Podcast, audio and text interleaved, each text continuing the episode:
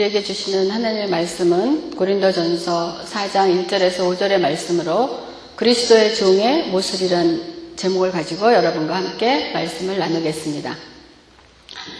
바울은 지금 고린도전서 1장과 3장을 통해서 고린도의 교회에 있는 그 분열에 대해 설명을 하면서 3장 1절에 언급한 것처럼 성숙하지 못한 어린이와 같은 신앙으로 그 육신에 속한 자로서 그 사람의 생각을 따라 예수님을 자랑하기보다는 자기 자신을 자랑하게 되고 또 남을 판단하고 지적하는 일들이 일어나고 있다고 말을 하고 있습니다. 그러므로 그 복음의 핵심이 되는 원리와 그 뜻을 올바로 깨달아서 우리 신앙생활의 태도나 원리나 자세에 세상적인 교만이나 세상적인 지혜나 자신이 신령하다는 것이 섞이지 않도록 해야 한다는 것을 말하고 있습니다. 그러면서 지금 이제 사장에는 더 나아가서는 교회와 교회 안에 있는 직분자들, 즉 봉사자들, 봉사자들의 그 역할에 대한 그 말씀을 하고 있습니다. 근데 이제 이 당시 이 편지를 쓰고 있던 그 바울의 처지가 어땠는가를 우리가 잠깐 알아보고 그 본문을 이해하는데 그 도움이 될 것입니다. 이 바울은 이 복음 사역을 시작하면서 끊임없이 그 도전을 받았던 것이 바울에 대한 사도권에 대한 그 도전을 받았습니다. 그러니까 다시 말씀드리면 그가 이제 복음을 전하고 그곳에 신앙 공동체를 만들어 놓고 떠나면 그 후에 또한 다른 복음이 들어와서 사람들이 얘기합니다. 도대체 바울이라는 사람이 누구냐? 그 사람이 무슨 사도냐? 예수님의 열두, 그 당시에는 예수님의 열두 제자도 살아 있었던 그 당시에 도대체 바울이라는 사람은 예수를 핍박하고 어, 예수 믿는 사람을 죽였던 사람인데 그 사람은 무슨 바, 사도냐. 예수님을 만난 적도 없는데 무슨 사도냐 하면서 그 바울에 대한 그 이 사도권을 비방하면서 그 바울이 전한 복음의 내용을 비방하고 그 복음을 받았던 성도들을 그 혼란케 해갖고 혼란으로 몰아가는 그러한 경우가 많이 있었던 것입니다. 그러므로 이 바울이 그 서신서를 이 고린도 전후서뿐만이 아니고 바울이 다른 자신이 쓴 서신서에도 보면 시작할 때 보면 항상 하나님의 종 아니면 예수 그리스도의 종 사도된 바울은이라고 시작하는 것이 굉장히 강조되어 있던 것입니다. 그래서 이러한 그 이 바울이 이 고린도 교회에 이러한 말을 쓴 것을 우리가 어, 뭐 염두에 두면서 왜 바울이 이런 얘기를 했는가 하는 것을 살펴보기로 하겠습니다. 그러므로 오늘 본문의 4장 1절에 사람이 마땅히 우리를 그리스도의 일꾼이요 하나님의 비밀을 맡은 자로 여길지어다라고 얘기를 하고 있습니다. 어, 이거를 이제 우리말로는 이렇게 사람이 마땅히 우리를 그리스도의 일꾼이요 하나님의 비밀을 맡은 자로 여길지어다라고 하는데 어, 우리가 이제 그런 이 신학을 공부하시는 분들 알겠지만은 다이아그램 하지 않습니까? 이제 그리기나 이렇게 보면 말을 나눕니다. 또 이제 영어를 하시는 분들도 우리 말 순서 다르게 합니다. 그래서 이거를 잘라보면은 훨씬 더 성경을 이해하는데 도움이 돼요. 그래서 이걸 잘라보면은 사람이 여긴단 말이에요. 여길지어다. 어떻게? 마땅히. 누구를? 우리를. 무엇으로? 그리스도의 일꾼으로 하나님의 비밀을 맡은 자다라고 얘기를 하는 것입니다. 그럼 여기서 말하는 이 사람은 누구냐면 어떠한 그 누구를 가리키기보다는 불특정한 사람을 가리키는 것입니다. 그렇기 때문에 예수를 믿는 사람들이든 아니면 예수를 믿지 않는 모든 다른 사람이든 어떠한 그 사람들이 누구든지 마땅히 여길지어다 마땅이라고 되어 있어요. 근데 우리말에는 이제 마땅이라고 되어 있지만은 그 원어에 이거를 이제 consider라고 하는 걸 보면은 그릭 동사에는 이 임페라티브 동사형이에요. 그래서 이렇게 명령형으로 되어 있기 때문에 거기에 그냥 여길지어다 consider지만 거기다 ought to be 아니면 must라는 그러한 뜻을 갖고 있습니다. 그래서 우리의 말로 해석할 때 마땅이라는 말이 들어간 거예요. 그거는 뭐냐면 필수적으로 필연적으로 꼭 그렇게 여겨야 된다는 것을 강조하고 있는 것입니다. 그러면 사람들이 마땅히 반드시 그렇게 여겨야 되는데 누구를 우리라는 것은 여기서 바울은 바울과 바울과 함께 그것에 말씀을 전했던 아마 복음을 전했던 그 같은 사역자들일 것입니다. 그리고 지금 우리에게도 주시는 우리의 여기에 있는 저와 여러분에게도 주시는 그러한 말씀인 거예요. 그러니까 이것이 2000년 전에 바울과 함께 했던 동역자에게만 주는 말씀이 아니요. 지금 이 시간을 살아가고 있는 우리에게 바로 주시는 그러한 말씀입니다. 그래서 사람들이 우리를 마땅히 여기는데 무엇으로 여기는가? 첫 번째, 그리스도의 일꾼으로 여길 것이다. 라고 얘기를 하고 있습니다. 여기서 우리말로 해석된 것은 일꾼이라고 되어 있고, 영어로는 servant라고 되어 있습니다. 그런데 이 일꾼에 해당되는 헬라어는 후페레테스라는 그런 말로 되어 있는데 이 말은 무엇이냐면은 이 일꾼은 일꾼인데 노예 중에서도 가장 천한 그 배 밑창에서 노를 젓는 자라는 뜻을 가지고 있습니다. 지금 바울은 지금 자기 자신을 배 밑창에서 노 젓는 자에게 비유를 하고 있습니다. 여러분 이 말씀을 묵상하면서 어, 가장 이 말씀을 준비하면서 제 자신에게 가장 많이 이 말씀을 비춰봤습니다. 여러분 배 밑창에서 노를 젓는 자라면 여러분 무슨 생각이 나십니까? 지금 뭐 배 밑창에서 노를 젓는 사람이 있습니까? 저는 뭐 영화를 통해서밖에 보지 못했죠. 옛날에는 그 배를 갈 때 어떻게 됐습니까? 배가 움직이고 있지만은 보이지 않지만 배 밑창에 옆에 그 노를 져갖고 앉아서 노예들이 배를 젓는 그러한 그 상황을 여러분들 영화에서 보신 적이 있을 것입니다. 그래서 그 밑에서 배를 젓는 자의 그 역할이라고 지금 바울은 얘기를 하고 있는 것입니다. 그러면 우리의 실제 삶 속에서는 지금 배 밑창에 가서 일을 하고 있지 않지만은 우리 그리스도인의 삶이 어떠한 것이라는 걸 생각해 볼 때 이 배 밑창에서 노를 젓는 사람들은 다른 사람 눈에 띄겠습니까? 안 띄겠습니까? 띌 리가 없죠. 배 밑바닥에 가려져 있는데. 또한 그 다른 사람의 눈에 띄지도 않을 뿐더러 배 밑에서 그 노예와 같이 배를 젓는 사람들을 귀하게 여기겠습니까? 귀하게 여겨지기커녕은 아마 굉장히 가장 천한 노예 중에서도 노예도 레벨이 있는데 노예 중에서도 가장 천한 일을 하는 거가 그 배 밑창에 있는 노를 젓는 그러한 역할인 것입니다. 또 사람들이 귀하게 여기긴 커녕 가장 천하게 여기고 많은 노력을 하면서 이 사람들이 노를 젓지 않으면 배가 갈 수 없음에도 불구하고 사람들은 이러한 사람들을 비천하게 생각하고 비천하게 취급을 하고 있다는 그런 것입니다. 또 너희들이 거기서 수고한다라고 칭찬을 하겠습니까? 칭찬하기보다는 왜 빨리 노를 젓지 못하냐고 채찍질을 하면서 그들에게 많은 욕을 가하기도 하고 여러 가지 그런 형태로 그러한 대접을 받는 자가 바로 뭐냐? 배 밑창에서 노를 젓는 자의 모습입니다. 그러한 모습을 지금 바울은 그리스도의 종인 자기를 거기에 비유하고 있는 것입니다. 우리의 삶 가운데 여러분 이러한 그 무게로 배, 지금 배 밑창에서 노를 젓는 사람과 같은 그러한 무게로 우리의 삶을 다가올 때가 있습니다. 다른 사람의 눈에 보여지지도 않죠. 또한 어떨 때 다른 사람들이 생각할 때 나를 참 비천하게 생각하기도 하고 귀중하게 여기지도 않고 이러한 어떠한 삶에 나오는 그 무게가 우리에게 있다는 것입니다. 또한 우리 자신도 저 자신도 이거를 생각을 하면서 참 그래 우리가 다 그리스도의 종으로 불렀지만은 이러한 마음에 이러한 그 무거운 이러한 느낌으로 남에게 보여지지도 않죠. 또 무슨 진행이 있는 것 같지도 않죠. 나 때문에 뭐가 이루어지는 것 같지도 않죠.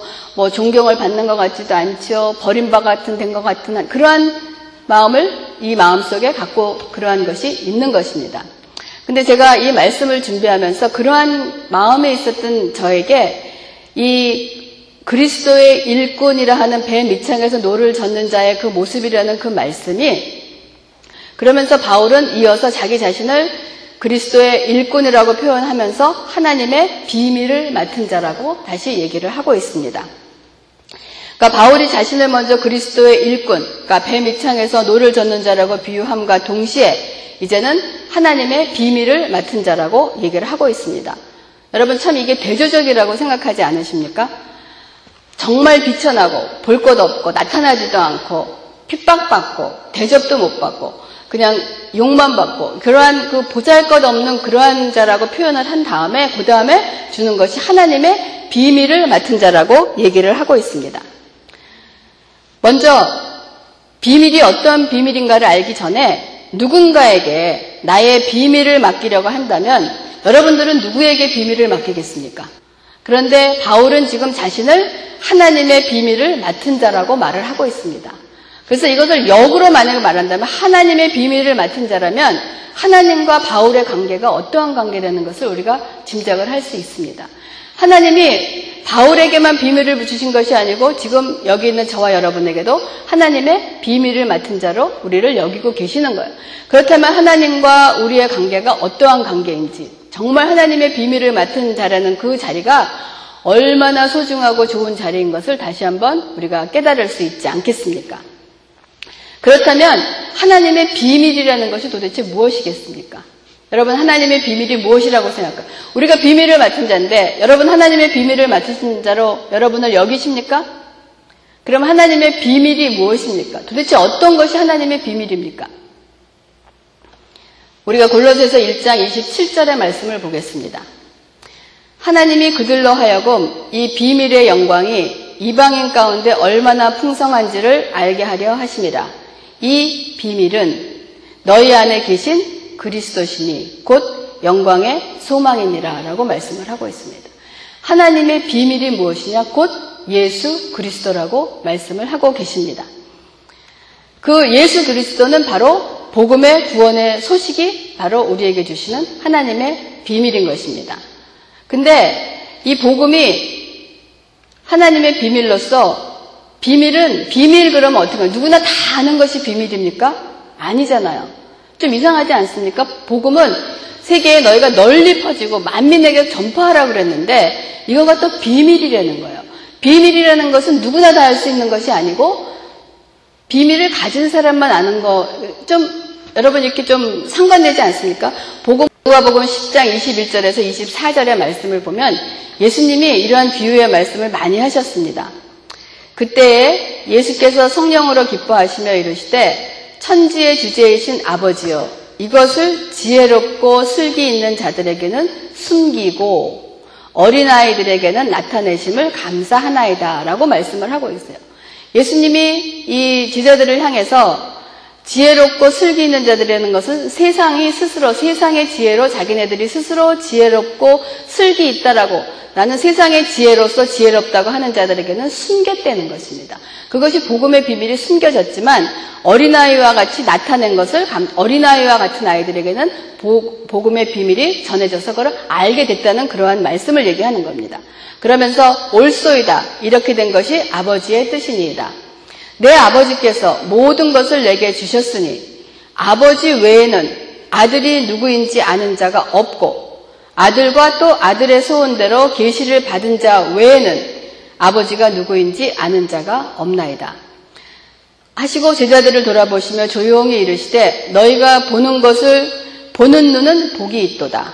내가 너희에게 말하노니 많은 선지자와 임금이 너희가 보는 바를 보고자 하였을 때 보지 못하였을 때 너희가 듣고 듣는 바를 듣고자 하였을 때 듣지 못하였느니라 라고 얘기를 하고 있습니다. 이 복, 어쩌면 우리가 지금 세상에 보면은 이 그리스도인이든 기독교라는 것이 얼마나 널리 알려져 있습니까? 뭐, 어디를 가더라도 십자가를 볼 수 있고 교회가 있고 어디 가서 만나면 대부분의 사람들이 크리스천이고 널리 알려져 있는 것 같아서 다 보여져 있는 것 같지만은 그래서 어떨 때는 너무 그냥 흔한 것 같고 또 싸구려 같기도 하고 어떤 가치가 없는 것 같이 그렇게 땅에 떨어져 있는 것 같은 그러한 느낌을 받지만은 그 모든 것들이 하나님 안에서 하나님을 알게 하는 특별한 자들과 하나님께서 예비하시고 그 성령으로 깨닫게 하신 자에게만 이 그리스도의 복음의 비밀이 나타나져 있다는 것이 얼마나 우리에게 그것을 받음으로써 그러니까 얼마나 복된 자라는 것을 우리가 다시 한번 깨달을 수 있기를 바랍니다. 그래서 바울이 자신을 그리스도의 종이요 또한 하나님의 비밀을 맡은 자라라고 얘기를 하고 있습니다. 그러면서 바울이 자신을 하나님의 비밀을 맡은 자라고 얘기를 하는데 그 맡은 자라는 것이 오이코노모스라는 것에서 우리가 이코노미스트가 여기서 나왔어요. 그래서 경제 일이라든지 경영이라든지 그 맡아서 하는데 성경에서는 이거를 우리가 청직이라고 표현을 하고 있습니다. 그래서 하나님의 비밀을 맡은 청직이, 하나님의 그 비밀을 맡은 자는 무엇을 해야 되느냐? 우리가 복음을 전하는 일이 우리에게 비밀을 맡은 자로서의 해야 될 일인 것입니다. 복음의 내용은 그리스도의 십자가와 부활을 전하는 것입니다. 그러므로 바울이 항상 얘기합니다. 나는 오직 예수 그리스도와 십자가 외에는 아무것도 알지 않기로 작정하였다라고 말을 하고 있는 것입니다. 그래서 이 4장 1절이 참 짧은 구절이지만은 그리스도의 일꾼과 하나님의 비밀을 맡은 자라는 의미가 참으로 우리에겐 귀하고 위대하며 아버지 하나님께 굉장히 복을 받은 그러한 것이라고 생각을 합니다. 그러면서 이어서 4장 2절에 그리고 이 그리스도의 복음을 맡은 자로서 구할 것은 충성이라라고 얘기를 하고 있습니다. 우리들의 신분에 대해서 말을 하고 난 다음에 이 신분을 가진 사람들이 어, 무엇을 어떻게 해야 하는 것을 충성이라고 얘기를 하고 있습니다. 이 충성이란 단어가 faithful로 번역이 되어 있으면서 헬라어에는 피스토스라는 그 의미를 갖고 있습니다. 그 피스토스는 trustworthy, 뭐 dependable, believing, faithful 이런 의미를 갖고 있습니다. 그리고 또한 여러분 충성하면은 여러분 무엇이 먼저 떠오릅니까? 저는 충성 그러면은 군인이 떠오르잖아요. 격려하면서 국가에 대한 충성, 어떠한 그 충성. 근데 우리가 여러분 그 한자를 아시는지 모르겠어요. 그 한자, 충성을 한자로 어떻게 쓰는지 아세요? 아시는 분은 아시고 모르시는 분은 모르실 거예요. 이 충에 보면은 가운데 중자에다가 그 밑에 마음 심이 있습니다. 그거는 뜻이 마음의, 마음의 중심으로 성이라는 것은 말씀 언변에 이룰성이 있는 거예요. 그래서 말씀을 이루는 거예요. 그러니까 마음의 중심을 다해서 그 말씀을 이루는 것이 충성이라는 그러한 의미를 갖고 있는 것입니다. 이 충성은 그리스도인에게만 쓰여지는 것이 아니고 세상에도 다 쓰여지잖아요. 국가에 대한 충성, 그건 어떠냐? 군인으로서 국가에 대한 충성은 마음을 다해서 국가에서 국가를 위해서 해야 될 일을 이루는 자가 충성인 거예요. 또한 그렇기 때문에 그러한 뜻을 갖고 있는 것이 충성인데 지금 그리스도의 종으로 불림을 받은 우리에게 요, 하는 것이 지금 바울은 충성이라고 얘기를 하고 있습니다. 그러면 여기서 말하는 충성이라고 할 때 충성의 그 대상은 누구입니까? 우리가 충성해야 될 대상은 누구입니까? 목사입니까? 누굽니까? 우리가 충성해야 될 대상은 하나님이십니다. 우리의 충성의 대상은 사람이 아닌 하나님께 그 충성을 해야 되는 거예요. 그러면 이 청지 주님의 그 이 청지기인 주인 되신 하나님께 충성을 하면서 그 충성의 내용은 무엇이냐? 어떤 내용으로 충성을 해야 될 것인가? 우리에게 주어진 것이 무엇이 있습니까? 우리가 예수 그리스도의 하나님의 비밀을 가지고 있습니다. 그 비밀을, 비밀에 대해서 우리가 예수 그리스도와 복음에 충성하는 것이 충성의 바로 내용인 것입니다. 다시 말하면 복음을 전하는 일이 우리가 충성해야 될 그러한 내용이라는 것입니다. 우리가 복음을 전하는 일이라 하면 먼저 떠오르는 것이 쉽게 목사나 전도사나 선교사의 일들이 떠오릅니다. 그렇습니다. 그런 그것도 어떤 복음을 전하는 일 중에 하나이면서 복음을 전하는 일을 하는 역할이 주어진 것도 사실인 것입니다. 그러면 목사도 아니고 전도사도 아니고 선교사도 아닌 사람들은 어떻게 어떻게 복음으로 주님께 충성을 해야 되겠습니까? 어떻게 해야 복음을 전하는 일을 하기 위해서 모두 다 목사나 전도사나 선교사가 될 수는 없지 않겠습니까? 그 말씀을 주신 것이 고린도전서 7장 24절에 보면 형제들아 너희는 각각 부르심을 받은 그대로 하나님과 함께 거하라는 말씀처럼 우리가 그 삶의 현장 그 자리에 here and now입니다. 그 자리에서 복음을 전하는 자의 삶을 살아내는 것이 하나님께 충성하는 올바른 내용인 줄 믿습니다. 그래서 어쩌면 이 충성이라는 주제만을 가지고도 많은 시간을 할애해서 뭐 충성의 의미를 여러분과 나눌 수 있겠지만 제가 오늘은 어떠한 예화를 통해서 이 충성이 이런 것이구나 제가 느꼈던 그러한 것으로 예화를 통해서 이 충성의 의미를 여러분과 함께 나누고자 합니다. 여러분 우리 교회에서 일부에서 예, 예배 드리는 미국 예배에서는 그 오르간 반주를 하시는 그 장로님이 계신데 여자분이세요. 근데 그분의 나이가 80이세요. 80 하나인가 그래요. 근데 이제 얼마 전에 집에서 넘어지셔갖고 이 머리를 잠깐 이렇게 부딪히셨는데 그래도 그냥 괜찮다라고 했는데 그래도 노인이니까 넘어졌으니까 이제 어쩐지 몰라서 앰뷸런스를 불러서 이제 병원으로 가는데 그 넘어져 갖고 이제 그 구급 요원들이 그분을 병원 그 앰뷸런스에 태우는데 그 할머니가 그, 에, 그 구급원들에게 하신 말씀이 뭔지 압니까? 나 이번 썬데이에 교회에 가야 되니까 나를 올해 홀드하면 안 된다라고 얘기를 했다는 거예요. 그 딸이 그 얘기를 하더라고요. 그래서 제가 그 얘기를 들으면서 아, 참 우리가 한국 교인들이 생각할 때 요즘 이 서양에 있는 미국에 있는 많은 교회들이 참 시들어가고 참 신앙이 없는 것 같고 참 뜻은 어떤 그런 생각을 갖고 있는데 참 80이 넘은 이 노인네가 넘어지면서 구급요원들에게 첫 번째 한 얘기가 나 이번 썬데이에 꼭 교회에 가야 된다 하는 그 말씀이 줬다는 것이 저에게 참 신선한 충격과 참 어, 기쁨으로 사실은 다가왔습니다. 그래서 이제 아마 그 조사를 해보니까 뭐 별다른 일은 없었는데 한 2주 동안 나오지를 못하셨어요. 그리고 나서 2주 동안 나오셨, 나오지 못하고 하셨다가 다시 교회 나와서 이제 반주를 하시는데 그 의학적으로는 아무런 이상이 없는데 아마 이렇게 충격 때문에 그 vision이 이렇게 더블로 보이는 거예요. 잘 안 보여서 딸이 이제 운전을 해오고 하는데 이제 앉으셔갖고 이제 여기서 그 반주를 그런 하는 그 모습을 보면서 어쩌면 이 사람들은 이것을 보고 저와 같이 이런 감격으로 받을 수도 있겠지만은 또 어떤 사람들은 아이고 나이가 그냥 80이 돼서 뭐 그걸 그렇게 국제하겠다고 저렇게 그냥 보기에도 참 힘든데 나와서 저런 거를 하나라고 생각을 할 수도 있지 않겠습니까? 우리가 교회 일을 하다 보면은 이렇게 많은 이렇게 특히 그런 예화도 있어요. 이렇게 성가대에서 젊은 사람들도 찬양을 하지만은 나이가 연세가 드신 분들이 찬양을 할 때 많은 사람 아 이제 좀 그만 좀 하시지 뭐 저렇게 그냥 나이가 들어 저렇게 하시나 하는 그러한 그 보는 관점이 달라서 서로 그렇게 얘기할 때도 있는 것입니다. 그래서 우리가 무슨 일, 주님의 일은 무슨 일을 할 때 그 어떠한 일을 하든지 내가 하는 일에 사람의 눈에 비춰지게 되어 있습니다. 근데 사람의 눈에 비춰질 때 그 반응이 어떨 때는 네거티브하게 나올 수도 있고 파지티브하게 나올 수도 있습니다.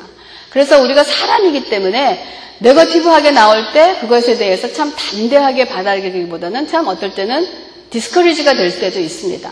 그리고 아유 왜 기, 운이 죽을 때도 있고 또 파지티브한 반응이 나왔을 때는 참 어깨가 으쓱하게 지게 되고 기분이 좋을 때도 그러한 것이 있습니다. 우리가 인간이기 때문에 거기에 대해서 굉장히 이렇게 초연하거나 할 수 없는 것이 사실입니다. 하지만 우리가 거기에서 그 첫 단계에서 우리가 쓰러질 것이 아니고 우리가 주 안에서 어떠한 지금 내가 하고 있는 일이 하나님께서 이 사람에게 칭찬을 받는 것이 아니고 내가 하는 모든 일은 그 고린도후서 오늘 읽은 그 마지막 자리도 보면 하나님께서 모든 일을 다 판단하시고 칭찬하시는 것은 하나님으로부터 온되는 것입니다. 그렇기 때문에 우리가 중요한 것은 사람에게 어떨 때는 칭찬 파지티브하든지 네가티브의 이런 반응을 받더라도 우리의 마음속에 있는 것은 내가 정말 올바른 충성의 대상을 향하여 올바른 내용의 충성을 다 하였다면은 그것으로 인하여 또 자랑할 것도 없고 또한 그것으로 인하여 사람들의 어떠한 네거티브한 반응 때문에 우리가 디스커지 될 필요도 없다는 그러한 모습을 보고 있습니다. 그래서 참 80이 넘으신 그분이지만은 그렇게 했을 때, 아, 저게 정말 누가 알아주는 것도 아니고, 누가 그분이 아파서 못한다고 그랬다고 해서 그분을 브레임할 사람도 아무도 없습니다. 그럼에도 불구하고 정말 작은 일인데 자기가 갖던 일에 충성한, 그거 하는 것을 보고 참 저것이 참 그리스도 안에서 충성이구나 하는 그러한 것을 느꼈습니다. 그러면서 또한 두 번째로는 그 장로님이 아프셔서 2주 동안 예배를 못하는 가운데 우리 김 목사님이 기타로 그 예배를 인주했어요. 근데 찬양곡이 그냥 우리 지금 하는 복음성가 같은 그런 찬양곡이라면 참 쉬울 텐데 바하가 지은 그 찬송곡을 저 기타로 연주를 하면서 또한 이 congregation이 뭐 노래를 잘하고 함께 이끌어주는 것도 아니고 연세 드신 분과 그 찬양을 모르는 분들과 할래니까 사실은 굉장히 힘이 들었습니다. 그러니까 이제 그러한 상황에 기타가 쳐져 있고 피아노는 저렇게 있지만은 피아노가 어, 닫혀져 있을 때 그것을 바라보던 어떤 한 자매가 그 마음에 드는 거예요. 아, 내가 조금 피아노나 뭐를 조금 칠 줄 알려면 이렇게 피아노가 없을 때 조금 도움이라도 되면 좋겠다 하는 그 마음을 들어서 항상 피아노를 어떤 치고 싶은 마음이 있었는데 사실 혼자 이런 공부 안 되는 것이 사실 참 어렵지 않습니까? 그러다가 하다가 멈췄는데 내가 이거를 배워야 되겠다 하는 그 순간에 그 마음을 먹은 겁니다. 그리고 나서 그 다음에 이제 그 피아노를 가리키는 어떠한 그 학원을 찾았는데 그동안 찾으려고 그랬더니 그렇게 안 찾다가 그 마음을 먹은 순간 찾았는데 바로 집 앞에서 뭐 버스를 타고 가지 않아도 되는 그러한 데를 만나서 일주일에 한 번씩 가서 그거를 배우고 있다는 그러한 걸 하면서 아 목사님 그걸 찾았어요. 너무 가까이 있어 너무 좋습니다 하는 그러한 그 말을 하는 것을 들었습니다. 여러분 이 우리가 많은 예배를 드리면서 피아노의 자리가 비어 있는 것을 본 사람은 그 자매만 본 것이 아닙니다. 모든 사람들이 많은 걸 봤습니다. 하지만 그것을 보고서 모두 다 피아노를 치겠다는 마음이 안 들었는 사람을 제가 불레임하는 것이 아닙니다. 하나님이 그 시대에 그곳에 필요한 사람에게 마음의 감동을 줘서 그 일을 해야 되겠다라고 생각하는 것이 바로 우리의 무엇이냐? 예수에 대한 하나님에 대한 충성과 믿음이 없으면은 그것을 살아갈 수가 없는 것입니다. 그렇기 때문에 이러한 삶이 바로 그리스도의 종의 삶이요, 복음의 삶을 살아가는 그러한 그 사람으로서의 저도 충성이라고 생각을 합니다. 그리고 또 세 번째로는 제가 아는 사람은 아닌데 제가 지난 주일날 이제 예배를 마치고 집에 갔다가 어 뭐 stationery가 살 게 있어 그 Staples를 저희 남편하고 같이 갔어요. 근데 이제 그 Staples가 그 Middlesex Mall 건너편에 있는데 그 Middlesex 건너편 몰에 이제 몰이 많이 있는데 한쪽 이쪽 구석에 옛날에 COS가 있었는데 그것이 문을 닫고 오랫동안 문을 닫고 있다가 거기에 얼마 한 한 달 정도에 Hobby Lobby라는 그 retail store가 들어왔어요. 저는 처음 들었어요. 근데 그 Hobby Lobby가 어 이런 art craft라든지 무슨 뭐 천이라든지 뭐 만물상 같은 거 그런 거 팔더라고요. 많은 것을 파는 그런 건데 근데 Sunday에 다른 데는 다 문이 열려 있는데 그 앞에는 자동차가 하나도 없는 거예요. 그래서 이상하다. 다른 데는 그 자동차 그 parking이 돼 있는데 그래서 이상하다고 꼭 문이 닫혀 있는 것 같더라고요. 그래서 이제 호기심이 많은 우리 남편이 한번 가보자. 라고 해갖고 이제 그, 그 가게 앞을 쫙 지나갔어요. 근데 거기에 문에다가 뭐라고 써 있는지 아세요? Sundays closed to allow employees time for families and worship이라고 써 있어요. 저는 그거를 보면서 얼마나 기쁘면서 이 신선한 충격으로 다가왔는지 몰라요. 어, 모든 주일날은 문을 닫고 어, 모든 인프로이에게 식구들과 예배를 위해서 그 시간을 허락한 데는 그 썬데이에 닿는 그러한 그 메시지를 그 앞에 써놨습니다. 어떻게 보면 요즘 같은 이 시대에 참 그리스도의 우리가 교회의 어떤 그 권위라든지 이런 것이 참 약해진 이 시대를 살고 있는 것에 저에게는 굉장히 신선한 충격으로 다가오면서 괜히 기쁘고 막 힘이 나들, 힘이 나더란 말이에요. 그래서 집에 와서 웹사이트를 찾아봤어요. 도대체 이 Hobby Lobby라는 사람이 크리스천인가? 이건 뭐, 왜 이러한 일을 했는가라고 찾아봤더니 그, 이 창조자가 그 한 사람이 David Green이라는 사람이, 어, 이, 이 Hobby Lobby는 그 굉장히 큰 그, biggest Christian company라고 그러더라고요. 미국 내에서. 그리고 나서 그 사람은 어, 목사의 아들이었대요. 근데 굉장히 가난한 그 집안에서 태어났고 학력도 보니까 high school 졸업도 아니고 그냥 diploma만 갖고 있더라고요. 그 사람이 high school diploma만 갖고 있는데 이 사람이 1970년대 1970년도에 600불 그 loan을 얻어갖고 시작한 바로 비즈니스라고 합니다.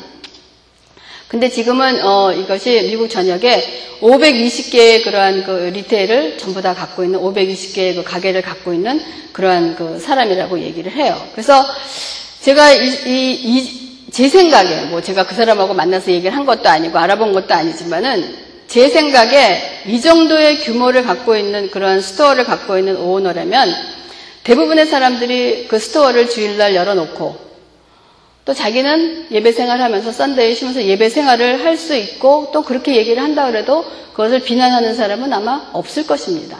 그런데 이 오너의 그 신앙의 기준은 기준과 그거의 원리는 자세와 원리는 나만 예배 생활을 잘하면 잘 된다는 것이 아니라 나와 함께 하고 있는 그러한 사람들에게도 나와 함께 예배자의 삶을 살 수 있게 하는 것이 마땅한 일이라고 생각을 했기 때문에 그 주일에 문을 닫고 그 인프로이들에게 그 시간을 주었다라고 생각을 합니다.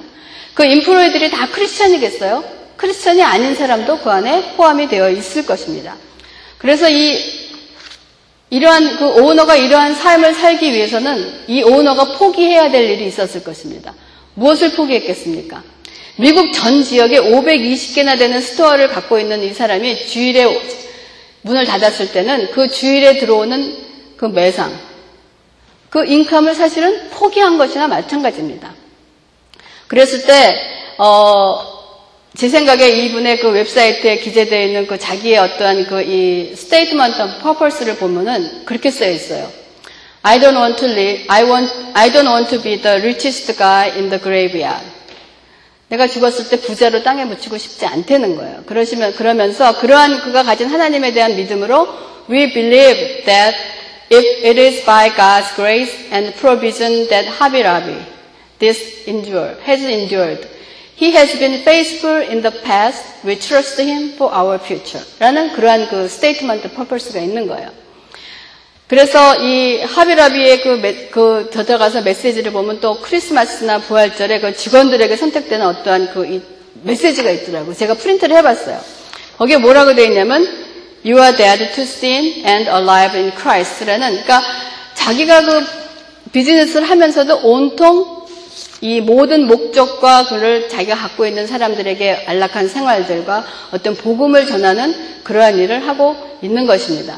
그래서 정말 오래간만에 너무 힘이 나고 기분이 좋고 정말 이 예화를 통해서 여러분이 아 충성이라는 것이 이런 거구나 하는 것을 여러분 한번 저와 함께 같은 그 느낌으로 받을 수 있으면 너무 감사하겠습니다. 그러면 혹시 지금 이런 얘기를 듣고 있는 사람이 와 정말 그런 큰 사업가가 하는 일에 비하면 아유 나같이 그냥 피아노 치는 일은 뭐 이거 자그만데 어디다 댈 수가 있나 아예 또 뭐 부엌에서 밥을 하고 자그만 일을 하는 사람은 나는 거기 비유할 수 있나 어디 명함도 못 넣겠다 그냥 나는 애들 뭐 두세 명 앉혀놓고 가르치고 있는데 아유 또 그렇게 두세 명 앉혀놓고 가르치는 사람도 있지만 목사님 나는 정말 일주일 내내 먹고 사고 바쁘느라고 뭐 봉사는 그냥 그냥 예배만 고작 옵니다. 또한 학생들은 아유, 난 또 공부하느라고 뭐 주일날 오는 것도 간신히 옵니다. 하는 그러한 것을 갖고 있는 사람들이 있을 거예요. 그럴 때 그러면은 그 충, 그런 자들은 충성을 할 수 없는 것인가 하는 그런 생각이 들지 않습니까? 교회 안에서 하는 일만이 복음의 일은 복음의 일만이 아닌 것입니다. 그리스도인들은 우리 삶 전체가 복음의 일을 하는 삶임을 여러분 잊지 마시기 바랍니다. 우리의 삶과 교회를 분리할 수가 없고 우리의 삶과 예배를 분리할 수가 없다는 것입니다. 그래서 교회 안에서나 밖에서나 우리의 삶은 복음을 전하는 자의 삶을 사는 거예요.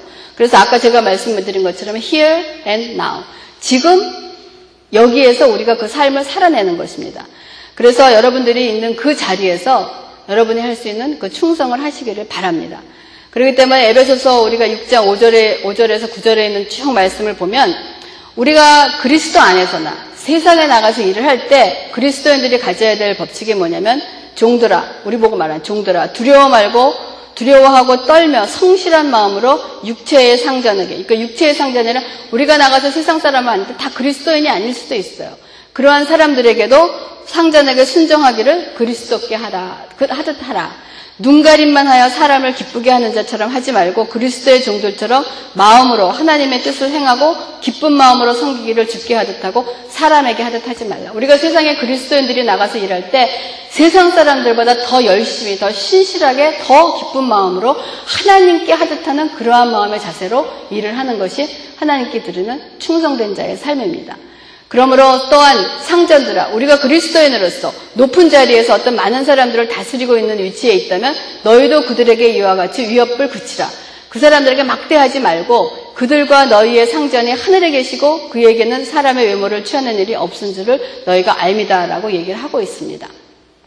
그것처럼 우리의 충성은 일의 크고 작음에 있는 것이 아니라는 것입니다. 우리가 올바른 충성의 대상에게 올바른 충성의 내용을 담아 했는가 하는 것이 중요한 것입니다. 그러므로 주님께서는 그 달란트 비유를 통해서 달란트의 많고 적음의 기준을 둔 것이 아닙니다. 우리가 다섯 달란트, 가진 자나 두 달란트, 가진 자에게 주신 칭찬의 내용은 같았다는 것입니다. 어떻게 같았느냐? 그 주인이 이르시되 잘하였도다 착하고 충성된 종아. 적은 일에 충성하였으므로 내가 많은 것을 내게 맡기리니 내 주인의 즐거움에 참여할지어다 라고 되어 있습니다. 다섯 달란트 받은 자나 두 달란트 받은 자나 주님은 우리에게 네가 적은 일에 충성했다 라고 얘기하십니다. 여러분 충성은 적은 일에서부터 시작을 합니다. 결코 적은 일에 신실하거나 세상 일도 마찬가지입니다. 적은 일에 신실하고 충성되지 못한 사람이 절대로 큰 일을 할 수가 없는 것입니다. 우리가 그리스도의 종으로서 하나님의 비밀의 복음을 맡은 자로서 충성할 때, 적은 일에 충성할 때 가장 우리에게 공통적으로 적은 일에 충성은 바로 무엇이냐? 여러분 무엇이라고 생각을 하십니까? 저는 우리의 예배의 삶이라고 생각을 합니다. 우리가 하나님 앞에 예배에 충성되지 못하면 지금 말은 그리스도의 종으로서의 삶을 살아갈 수가 없습니다. 예배에 충성되지 못하면 정말 배 밑창에서 그 노를 젓는 삶에 살 수가 있겠습니까? 우리가 예배에 충성하지 못하면 하나님께서 맡기신 그 복음의 비밀을 맡은 자로서 그 복음의 비밀을 전할 수 있는 자가 될 수 있겠습니까? 없습니다. 충성은 큰 일에서 시작되는 것이 아니고 극히 작은 기초로부터 시작되는 것이 바로 우리의 예배인 줄 믿습니다. 그래서 우리가 삶을 살아갈 때 힘들고 어려운 일 사실 많이 있습니다. 그렇지만 우리를 심판하시는 분은 하나님이시라는 것을 잊지 말고 우리가 그리스도의 종이요 하나님의 비밀을 맡은 자로서 그 위치를 깨달아서 하나님 앞에 신실하고 변함이 없는 그러한 충성된 자의 삶을 사는 저와 여러분이 되기를 주님의 이름으로 부탁합니다. 기도하겠습니다.